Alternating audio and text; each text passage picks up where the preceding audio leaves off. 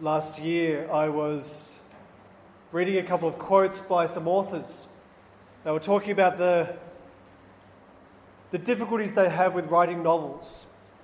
And this author was saying that the thing that she found the hardest was that you would create a character and you would give this character a personality, but then it would almost be like the character would end up writing the story for you, and you'd almost have to fight to pull it back to the plot line you intended. Um, I don't know if you've ever had experience trying to write something and seen how it almost sort of writes itself. I've, I've read this in a few different authors when they speak about their work. And I think it kind of creates for us a beautiful image of the world, you know, and really God's creation. That it's actually an image that C.S. Lewis uses in one of his works, where he talks about how it's as though God is the great author who has written us as characters, but we really have free will. So God has an idea of where the story is meant to go. He knows where he wants it to finish, but in between, there's this tension where we're not necessarily cooperating with the author. We're not necessarily doing what the characters should do. And I think if you look at where we find ourselves here today, I don't know if you've ever read a, a story and wondered what the characters feel about their position. Like, normally we're reading it from this outside position. But often when you, when you, read, a, when you read a story, you can almost get the impression that some of the characters would actually be quite angry at the author. You know, you could imagine them saying, Look, why did you write me to be so overweight? You know, or why did you write me as being so arrogant and angry all the time? Couldn't you have made, made me a better character? Or why did you put me in this chapter where everything seems to be going bad? In a sense, that's where we find ourselves. You know, so much of our whinging and complaining is complaining against the author of the story. You know, every time you look in the mirror and you're not happy, you're kind of saying, Look, why did you make me this way? You know, every time you look at your life and you're not content, or sort of dreaming of having somebody else's life, that's basically where we find ourselves. Now, when you look at our world today, we find ourselves in a position where it's hard to make sense of the story. Obviously, the story only makes sense if you believe that there is an author and you believe that the author is going to bring the story to a good ending. But a lot of people look at the evidence around us and think, well, there is no author and there is no purpose. You know, why, why worry about what's to come? It's just this here and now. We only exist to be happy, so if you are happy, why worry about anything else? Now, really, this is where God is trying to break in. God is constantly trying to break into the story, constantly trying to remind us that we're actually part of something bigger. I think this is where the readings tonight fit in. First reading, we have Moses talking about where God, right at the beginning of the story, God has tried to establish the big picture of where they're going. And the people weren't interested. So God kind of came in. Well, the, the author stepped in with, with great power and wonder. You know, so it says, you know, God revealed himself with quite a terrifying demonstration lightning and fire and thunder and earthquakes to the point where the people said, Look, okay, we believe that there is an author behind this story, but we don't actually want you in revealing yourself. We'd much rather that you are not involved, you know, because it's, it's too much for us. And so, really, what God's saying there is okay, I'm going to send you a messenger who's going to very gently speak this message into your life. Instead of coming with great power and signs and wonders, he's going to come and just very ordinarily remind you of where you fit into the story where you're going in it. Now, basically, that's Jesus. And I think this is, for us, a great understanding of what the incarnation really looks like. Once again, this is where C.S. Lewis talks about the idea that if you imagine that, say, Shakespeare writes one of his plays, but the characters kind of get away from him. They, they're not interested in following the plot line. And so Shakespeare writes himself into the story, he, he makes himself one of the characters. That, that's his way of trying to explain the incarnation.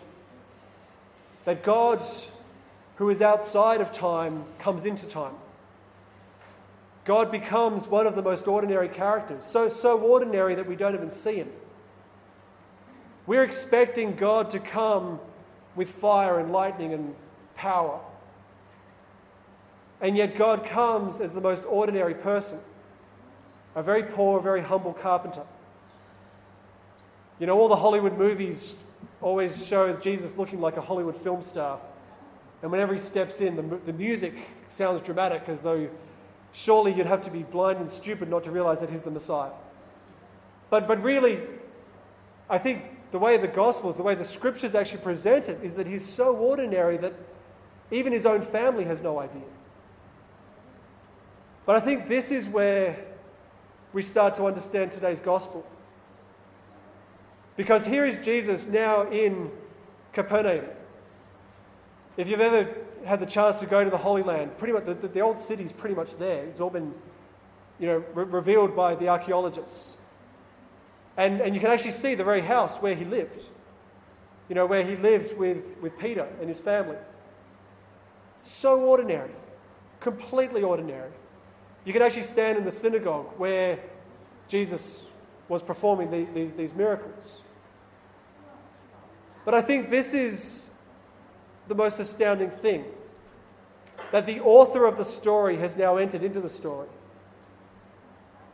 for the very purpose of reminding us of where we're going. Because we've forgotten. We, we, we think it's just about now. You know, our, the, the meaning of life is happiness. Let's just be happy. How often do you hear people say this? You know, go do whatever you want as long as you're happy. Here is the author now stepping into the story saying it's so much bigger than that. In fact, it's about being healed, it's about becoming whole, it's about becoming who you're meant to be. It's about understanding that you're actually made for more than this world. You know, and, and the very fact that he comes to cast out a demon, this man who's been possessed, this is the author of the story saying very clearly this is why you exist. You exist to be fully alive. And that means so much more than just happiness, the way that our world sells it to us. You exist for the sake of being fully taken over by love. You know, to actually understand what you're meant to be eternally. Now, this this word that he speaks, as they, as, as they say, it's spoken with authority. Now, this, this line always fascinates me because clearly there's nothing physically about Jesus which stands out. And, and, I, and I think you see this so often in the stories. But it's when he speaks, that's when they realize something different is happening here. It's that their hearts are moved, their hearts are burning within them. Something echoes deep in the depths of their, of their being. And they realize this is not just a normal character speaking, but actually, this is the voice of the author. This is the voice of the one who wrote us into being, is now recreating us, rewriting us into what we're meant to be. That's the voice which has echoed down through the centuries. And that's the voice which we come here tonight to hear. You know, I think once again we can get lulled into this sense of this, this is just the routine we go through. We come to Mass, we hear a homily, we go through the Eucharist, we go out exactly the same as we were. When we come here, we, we need to come here listening for the voice of the author. We need to come here with our hearts listening deeply for that whisper, that, that voice of authority which is going to speak to us very much through the Eucharist. Because it's that voice which recreates us, rewrites us, rewrites the story of our life. You know, we so often talk about the secular world. We always use that term secular. It, it actually comes, it's derived from the Latin word which, which is very much about time. So, so really, what, really what we're getting at there is we're saying like it's, it's an attitude which believes that we only exist for this time. It's only about now. That's, that, that's really the, the philosophy of the world we live in today. But what the, the voice of Christ is speaking is something eternal. It's this voice which says, You are made for so much more than this. Now, this is a voice which we need to hear, but it's also a voice that we need to proclaim. And I think this is where we need to understand our missionary vocation. Because you have been called to be ambassadors of Christ, you've been called to be ambassadors of the author. That you too would speak with the same authority into people's lives. You know, as Jesus says that just before he ascends into heaven, all authority in heaven and earth has been given to me. Now I give it to you. Go and baptize all nations in the name of the Father, Son, and the Holy Spirit. Your St. Paul says, You are now ambassadors of mercy, preaching this message of reconciliation. You have been given the same authority to speak in the same way that Christ spoke. Now, that's not about speaking doctrine, it's not about speaking judgment or condemnation.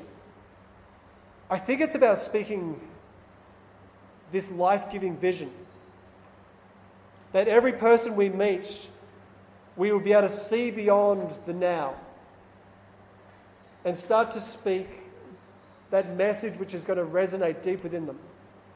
You are made for something greater. It, it's that message of hope you know, the, the whole reason of hope is that there's something more. Like, there's, there's no hope if there's only now. You know, and I think hope is the center of our proclamation as a Christian. Because when we simply go up to someone who's struggling and say, you know, there's hope, what we're saying within that is we're saying there is more. There is an end to the story, and the ending of the story is good. At the moment, you can only see the current page that you're living on. But we know what the end of the story is, and it is glorious. It is worth fighting through the mess and the trials and the sufferings to get there. Now, that makes evangelization so simple. And I want to really put this to you. Because I know so often we feel very overwhelmed when it comes to our call to evangelize in the world. You know, the idea of standing up in your desk in the middle of the public service and start proclaiming the resurrection of Jesus Christ, that's not going to turn out well. Even in your own family, if you were to start talking about Jesus, I know you're probably not going to get a good reception. But I think the best place to begin is by simply this message of hope. Because it's like this seed. And, and within that seed is held the whole gospel. Within that, that one message is held the whole picture of the, the whole story. You know, to, to simply start to plant within people this expectation that there is actually more than just this. And I, and I believe that from there you're going to find people opened, eager to find out what the next page looks like, what the next chapter looks like. And from there, as, as it says in the scriptures, you know, to, to have an opportunity to, to share the hope that you have discovered. Because the very fact that you are here is because you've experienced that there is something more, that there is something beyond the trial and the hardship. So I want to really challenge you tonight to go out as ministers of hope, evangelists of hope, preachers of hope. And to realize that really just within that one word lies the potential of the whole story. You know, that, that we leave this place, you know, here in the Eucharist, we, we actually encounter the end of the story. Every time we come here to the Mass, we encounter something of a foretaste of heaven, of the God who has won the victory. And the very end of the Mass, we basically say, Go out you know, the, the reason we call it the Mass is because it comes from leave, go out, go out on mission. Because you now know the end of the story, go out and proclaim the end of the story. Go and tell people that there is more to it than what they can see. So let's begin. Let's, let's really come here to the Eucharist with our eyes open, that we can see more than just what our eyes see. That here we can really be praying that God would open our hearts to really hear what the end of the story looks like this, this, this great hope of Christ's victory. And that in that joy, in, in, in that elation of that hope, we will be able to go out and speak that word to those who need it.